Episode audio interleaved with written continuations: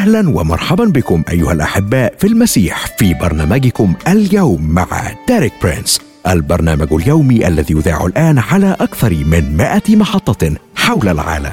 في فبراير من عام 1979 كان ديريك برينس يتأمل كلمات سفر أعمال الرسل الأصحاح الأول والآية الثامنة. لكنكم ستنالون قوة متى حل الروح القدس عليكم وتكونون لي شهودا في أورشليم وفي كل اليهودية والسامرة وإلى أقصى الأرض. وقتها قال ديريك برينس بدا لي بأن الخدمة الخاصة بي كانت فعالة في أورشليم أي في الأماكن الأقرب إلي لكنها لم تصل بعد إلى السامرة ولا إلى أقصى الأرض أي لم تصل بعد إلى كل العالم. ولم أتمكن حتى الآن من توصيل كل الحقائق التي تعلمتها من الله خلال أربعين عاما في الخدمة معه ولأجل الوصول إلى كل العالم بدأ بث برنامج اليوم مع ديريك برينس.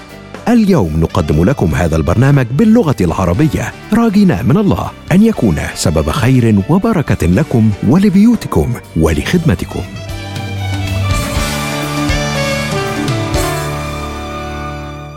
أهلا بيك صديقي المستمع في حلقة جديدة من برنامج اليوم مع ديريك برينس.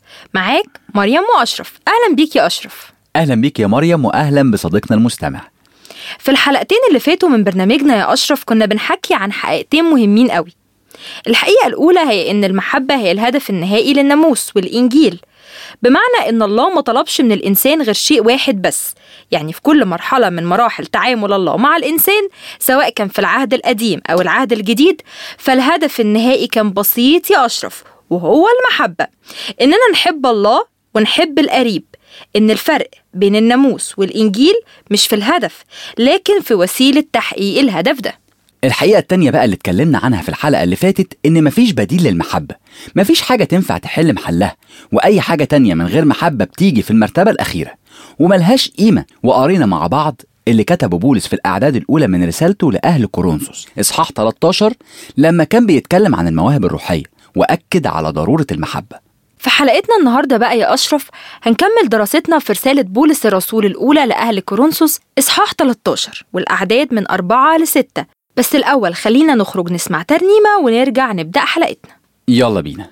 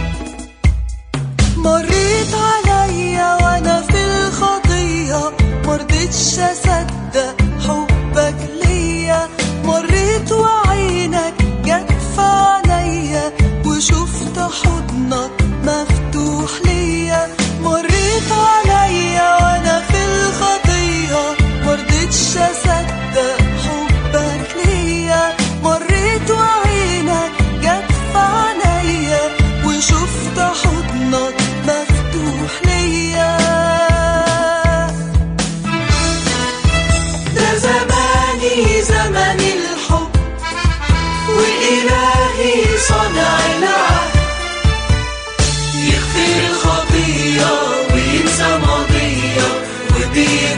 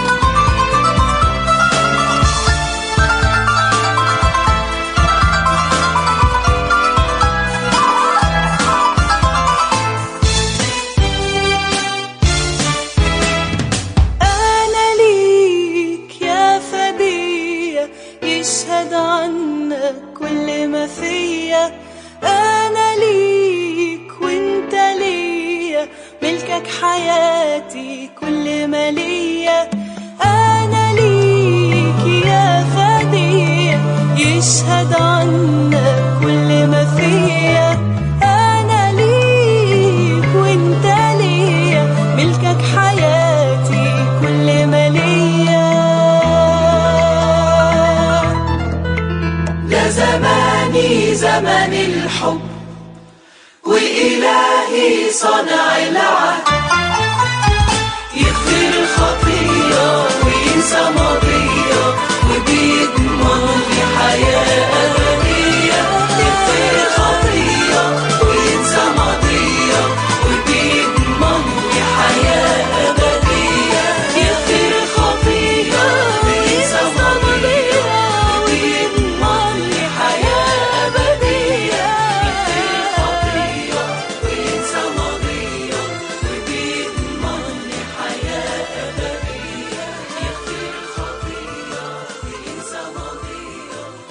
رجعنا بعد الفاصل والترنيمة الجميلة علشان نبدأ حلقتنا النهاردة يا مريم. يلا بينا نبدأ حلقتنا اللي بعنوان طريقة عمل المحبة. وعشان نبدأ الحلقة لازم نقرأ من رسالة بولس الرسول الأولى لأهل كورنثوس إصحاح 13 والأعداد من 4 ل 6 ممكن تقريهم لينا يا مريم؟ طبعا يا أشرف. بيقول كده المحبة تتأنى وترفق. المحبة لا تحسد. المحبة لا تتفاخر ولا تنتفخ ولا تقبح ولا تطلب ما لنفسها ولا تحتد ولا تظن السوء ولا تفرح بالإثم بل تفرح بالحق. عارفة يا مريم لو قعدنا نحلل الأعداد التلاتة دولت هنكتشف حاجة مثيرة جدا إن الكلام ده ما اتكتبش على إنه جزء من اللاهوت لكن اتكتب كرسالة لناس بولس حبهم واهتم بيهم جدا. كمان يا أشرف هنلاقي 14 صفة للمحبة ولو حللنا بتفصيل أكتر هنلاقي سبع صفات سلبية ومنفية وسبعة إيجابية. يعني هتلاقي سبع صفات المحبة مش بتعملها وسبعة تانيين بتعملهم المحبة. وبكده هنلاقي السلبي والإيجابي. طيب خلينا نبدأ بالخصائص السبعة السلبية. تعالي نطلعهم مع بعض يا مريم من رسالة بولس لأهل كورنثوس إصحاح 13 والأعداد من 4 ل 6 أول حاجة المحبة لا تحسد. يعني مش بتغير مش بتشوف اللي عند غيرها وتتصرف بدوافع غلط عشان تاخد الحاجة دي. تاني حاجة المحبة مش بتتفاخر. يعني مش بتتكبر يا أشرف مش بتبالغ في الكلام عن نفسها. تالت حاجة إن المحبة مش بتنتفخ يعني مش بتتكبر بس في اختلاف بين تنتفخ وتتفاخر. تعالي يا مريم نسمع ديرك وهو بيوضح لنا النقطة دي.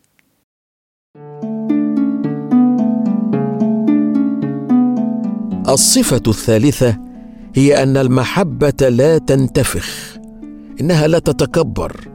المحبة لا تتعالى على الناس. المحبة تعامل الجميع كأشخاص قيمين. إن بعض الناس يعاملون من هم أعلى منهم بطريقة جيدة ولكنهم يتكبرون على من هو أقل منهم. ولقد اكتشفت ذلك وأنا في الجيش البريطاني كجندي متواضع للغاية. لقد كان كل أقاربي إما ضباطا في الجيش البريطاني أو قادة أو لواءات. وأثناء الحرب العالمية الثانية وجدت نفسي مجرد عريف واكتشفت أن هؤلاء الأشخاص الذين اعتدت عليهم كأقارب مساوين لي لقد كانوا مختلفين جدا عندما رأيتهم وهم في رتبة أعلى. لم يكونوا نفس الأشخاص لكن المحبة المحبة الحقيقية هي رؤية الشخص بنفس الطريقة من كل الزوايا المختلفة. رابعا المحبة لا تقبح. إنها ليست وقحة ولا تتصرف بشكل غير لائق. فإن أردت الأخلاق الجيدة حقا فازرع المحبة. فالأخلاق الجيدة هي تعبير المحبة عن نفسها. خامسا المحبة لا تطلب ما لنفسها إنها لا تسعى لأجل نفسها. هي لا تقول هذا لي لقد حصلت على الحق في ذلك سأحصل عليه بغض النظر عما يحدث ولا يمكنك الحصول عليه. النقطتين الباقيين في الصفات السلبية اللي المحبة مش بتعملهم هما إنها لا تحتد ومش بتظن السوء. المحبة لا تحتد.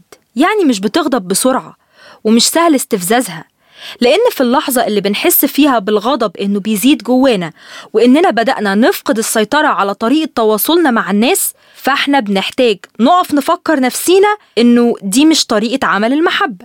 بس في نوع مشروع للغضب يا مريم وهو إننا نغضب على الخطية والإثم لكن مش نغضب ضد أشخاص. صح يا أشرف.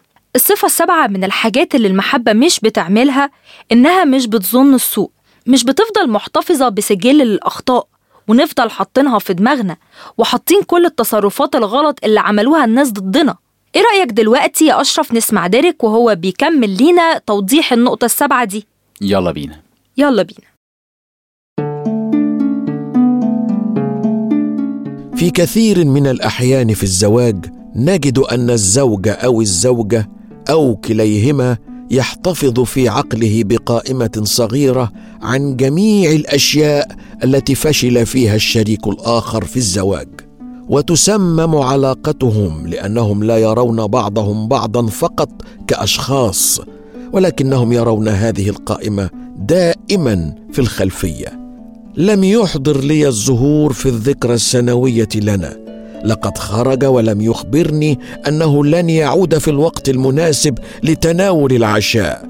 كل هذه الأشياء والتي قد تكون أشياء تافهة جدا يمكنها أن تفسد علاقة من المفترض أن تكون علاقة محبة وسلام وتوافق. لذلك إذا كان لديك قائمة فلم لا تمزقها الآن وتصلح هذه العلاقة. والآن إن أردت تلخيص هذه الصفات السلبية السبعة للمحبة ووضعها في عبارة واحدة فيمكنني أن أقول المحبة لا تعرض للخطر. إن أي شخص يتصرف عكس المبادئ التي عرضها بولس هو شخص غير آمن لكن المحبة آمنة تماما.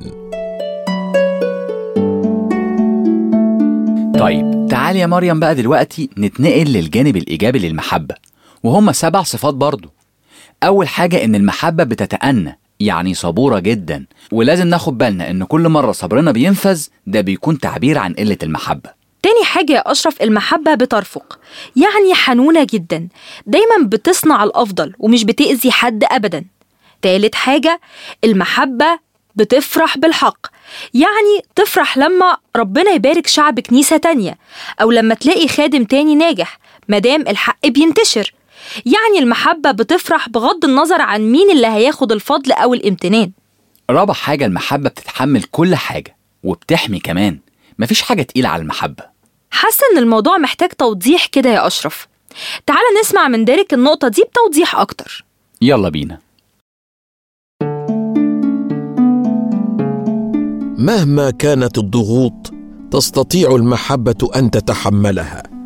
أتذكر ذات مرة أن رجلا كان يصلي في الكنيسة من أجل شاب فقال يا رب املأ هذا الشاب بروحك القدوس. فرفع راعي الكنيسة يده وقال لا يا رب إنه يسرب. وكما ترى إن الكثير من الناس يمتلئون ولكنهم يسربون. وهناك طريقة واحدة للتأكد من أنك لن تسرب ابدا وهي المحبة. إن المحبة لا تسرب. ومهما كان الضغط كبيرا فإن المحبة تصمد. الصفة الخامسة إنها تثق دائما وتصدق كل شيء. إنني أعتقد أن هناك علاقة وثيقة للغاية بين المحبة والإيمان. فالمحبة هي نتاج الإيمان. والمحبة تستطيع أن تصدق كل ما يقوله الله. إن المحبة توافق. سادسا المحبة ترجو كل شيء. إنها تأمل في كل شيء. فالمحبة متفائلة. كم هو لطيف أن تقابل اشخاصا متفائلين. أليس كذلك؟ ويا له من عبء أن تكون مع أشخاص متشائمين دائما. إن كنت تريد أن تكون ذا شعبية كن متفائلا. أستطيع أن أقول لك وبكل تأكيد إن الناس المتفائلون بصفة عامة هم الأشخاص ذوي الشعبية في هذا العالم.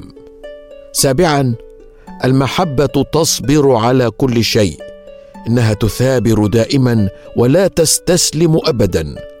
ولتلخيص هذه الجوانب الإيجابية السبعة للمحبة أود أن أقول إن قوة المحبة لا محدودة فيمكن أن تحتمل أي ضغط وتواجه أي حالة وأي تحد إنها لا تستسلم ابدا. تعالى يا أشرف دلوقتي نقرأ عدد أو عددين من سفر نشيد الأنشاد. إحنا كنا قريناها في حلقات فاتت. من سفر نشيد الأنشاد الإصحاح 8 والأعداد 6 و7 بتقول كده لأن المحبة قوية كالموت. مياه كثيرة لا تستطيع أن تطفئ المحبة ياه المحبة قوية كالموت. عبارة رهيبة لأن بكل بساطة الموت لا يقاوم. مفيش حد يقدر يقاوم الموت. بما إن المحبة قوية كالموت والموت لا يقاوم تبقى المحبة كمان لا تقاوم. ومتهيألي يا أشرف إن التعبيرات اللي قالها بولس في رسالته الأولى إلى كورنثوس الإصحاح 13 هي تعبيرات كافية وجميلة. مياه كثيرة لا تستطيع أن تطفئ المحبة. مش مهم يا أشرف إيه اللي هيجي بعد كده لأننا متأكدين إن المحبة هتثبت. المحبة مش بتهزم أبدا يعني لا تقهر ولا تقاوم. وفي الحقيقة يا مريم موت وقيامة المسيح أثبتوا إن مش بس إن المحبة قوية زي الموت لكن أثبتوا إن المحبة أقوى من الموت. فلما التقى الموت والمحبة فازت المحبة. وفي نهاية حلقتنا صديقي المستمع بنصلي إنك تختبر المحبة الرائعة اللي من عند الله ومستنيينك الحلقة الجاية في برنامج اليوم مع ديريك برنس كان معاك أشرف ومريم. مع السلامة. عزيزي المستمع إن كان لحلقة اليوم مع ديريك برينس تأثيرا على حياتك وفهمك لكلمة الله إن أردت أن تكون شريكا معنا في هذه الخدمة وتريد الصلاة لأمر معين أو تريد الاستماع لهذه الحلقة مرة أخرى أو تحميل الكتب أو دراسة الكتاب المقدس تواصل معنا من خلال موقعنا www.dpmarabic.com إلى اللقاء في الحلقة القادمة من برنامجك اليوم. مع ديريك برينس.